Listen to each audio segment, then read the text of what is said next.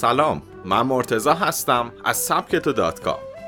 با قسمت سوم پادکست چگونه با کار کمتر بهرهوری بیشتر داشته باشیم همراه شما هستم. تقریبا همه دوست دارم با کار کمتر نتایج بهتر و بیشتری بگیرن در همه کتاب ها به این موضوع اشاره شده که با افزایش بهرهوری میشه به چنین نتایجی رسید. اما این بهرهوری معجزه آسا چطور به وجود میاد؟ تو قسمت اول این میکرو مقاله گفتیم که چرا راه حل های عمومی مثل صبح زود بیدار شدن و کار بیشتر برای گرفتن نتایج بیشتر دیگه نتیجه نداره.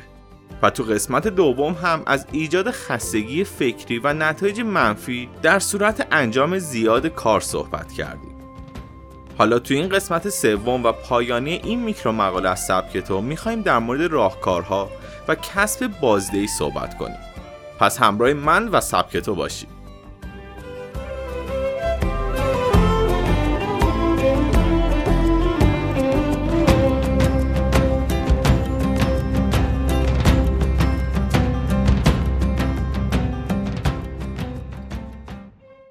نقاط اهرمی و بدون اهرم.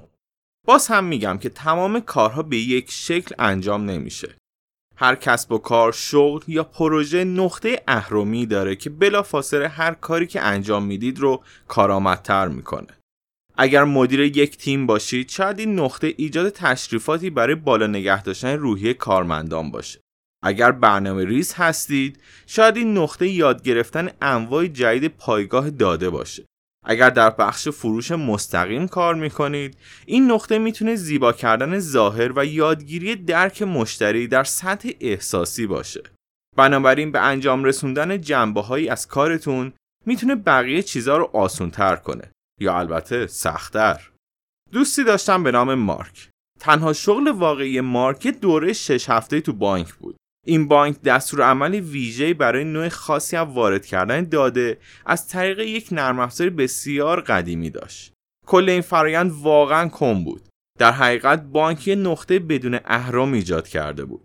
یعنی کاری که بقیه کارها رو کند و سخت می‌کنه. اما به محض اینکه به رئیسشون گفت که میشه این کار رو به شیوه آسونتر انجام داد رئیسش گفت بنچین حرف نزن و داده ها رو به نحوی که به تو گفتم وارد کن چند هفته بعد اون استفاده داد.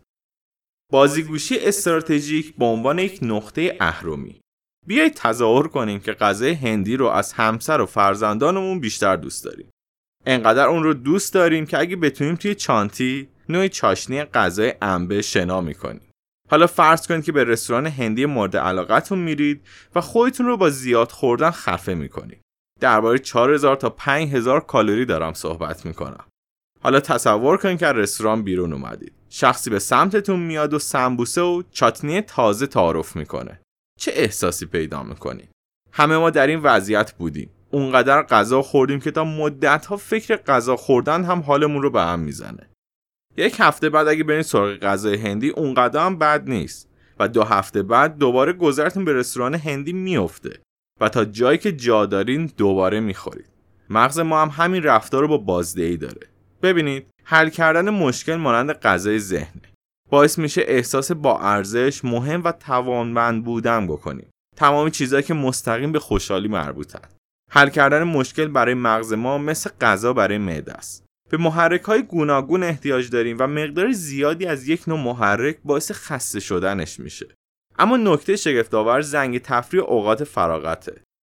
توانایی منحرف کردن مغز از کار و حل مسئله باعث میشه مغز در هنگام بازگشت بازدهی بسیار بیشتری داشته باشه. می‌دونم می‌دونم احمقانه است اما واقعا دلیلی برای آخر هفته و تعطیلات وجود داره. مارک میگه وقتی در سال 2008 کسب و کارم رو شروع کردم کاملا به کار اعتیاد داشتم. 14 تا 15 ساعت در روز کار می‌کردم و مرخصی نمی‌رفتم. و با اینکه مرتب مسافرت می کردم به ندرت به تعطیلات می رفتم. کارم شبیه این بود که هی این سایل جای خوبی برای چک کردن ایمیل ها تا اینکه همسرم ملاقات کردم که یک شغل 9 صبح تا 5 عصر داشت. او پایش رو به زمین میکوبید. چیزی شبیه به اینکه هی احمق دست از لپتاپت وردار و کمی با من باش. البته که وحشت کردم. مثل این بود که کسی بخواید خونه رو بدون دست راستش ترک کنه. من می‌گفتم ایمیلام چی میشن؟ شب اول خیلی برام سخت بود و در وضعیت جنینی و در حال لرزیدن طی کردم. خواب می‌دیدم که وبسایتم هک شده، هویتم دزدیده شده و کاری از دستم بر نمیاد. تصور می‌کردم سرورها آتیش گرفتن و در همان زمان حساب بانکیم خالی میشه. البته هیچ از اینها اتفاق نیفتاد. در واقع برعکس همه اینها اتفاق افتاد. پنج روز نشستن در کنار ساحل بدون تلفن همراه، کامپیوتر و لوازم برقی فقط من و زنی فوقالعاده و افکارم باعث شد کارم رو با شفافیت بیشتری ببینم. شبیه این بود که پنج سال رو صرف انباش کردن کارم، موشکافی کردن هر بخش و جزئیات و پریدن تو بالون کرده باشم. اونقدر بالا پرواز می‌کردم که می‌تونستم همه چیز رو با زاویه بزرگتری ببینم. تو اون سایل به دو ایده رسیدم که زندگیمو تغییر دادن. مورد اول در عرض 6 ماه ترافیک سایتم رو 5 برابر و درآمدم رو 3 برابر رشد داد. به زودی وبسایت توسط میلیون ها نفر خونده و در بیش از 100 کشور به اشتراک گذاشته می‌شد و مقالاتم در انتشارات معتبر سراسر دنیا چاپ می شدن. همه اینها زمانی اتفاق افتاد که کمتر از قبل کار می کردم. با اینکه سالها تلاش کرده بودم با اراده قوی و تعهد زمانی وبسایتم رو گسترش بدم با رها کردن کاری که جواب نمی‌داد باعث رشد کسب و کارم شدم. به طوری که نصف زمان گذشته به وجودم نیاز بود. ایده دوم که در ساحل به ذهنم خطور کرد کتابم بود. این میکرو مقاله به قلم مارک منسون نوشته شده بود و ما توی سبکتو سعی کردیم اونو ترجمه کنیم چون برای ما خیلی جذاب بودش. همچنین پیشنهاد می‌کنم میکرو کتاب مارک هم بخونید. توی وبسایت سبکتو می‌تونید پیدا کنید. میکرو کتابی به نام راهنمای خوشحالی که مارک منسون در مورد اینکه خوشحالی با لذت چه تفاوتی داره و اصلا خوشحالی چیه صحبت می‌کنه. برای خود من که این میکرو کتاب خیلی جذاب بود و پیشنهاد می‌کنم که حتما اونو بخونید.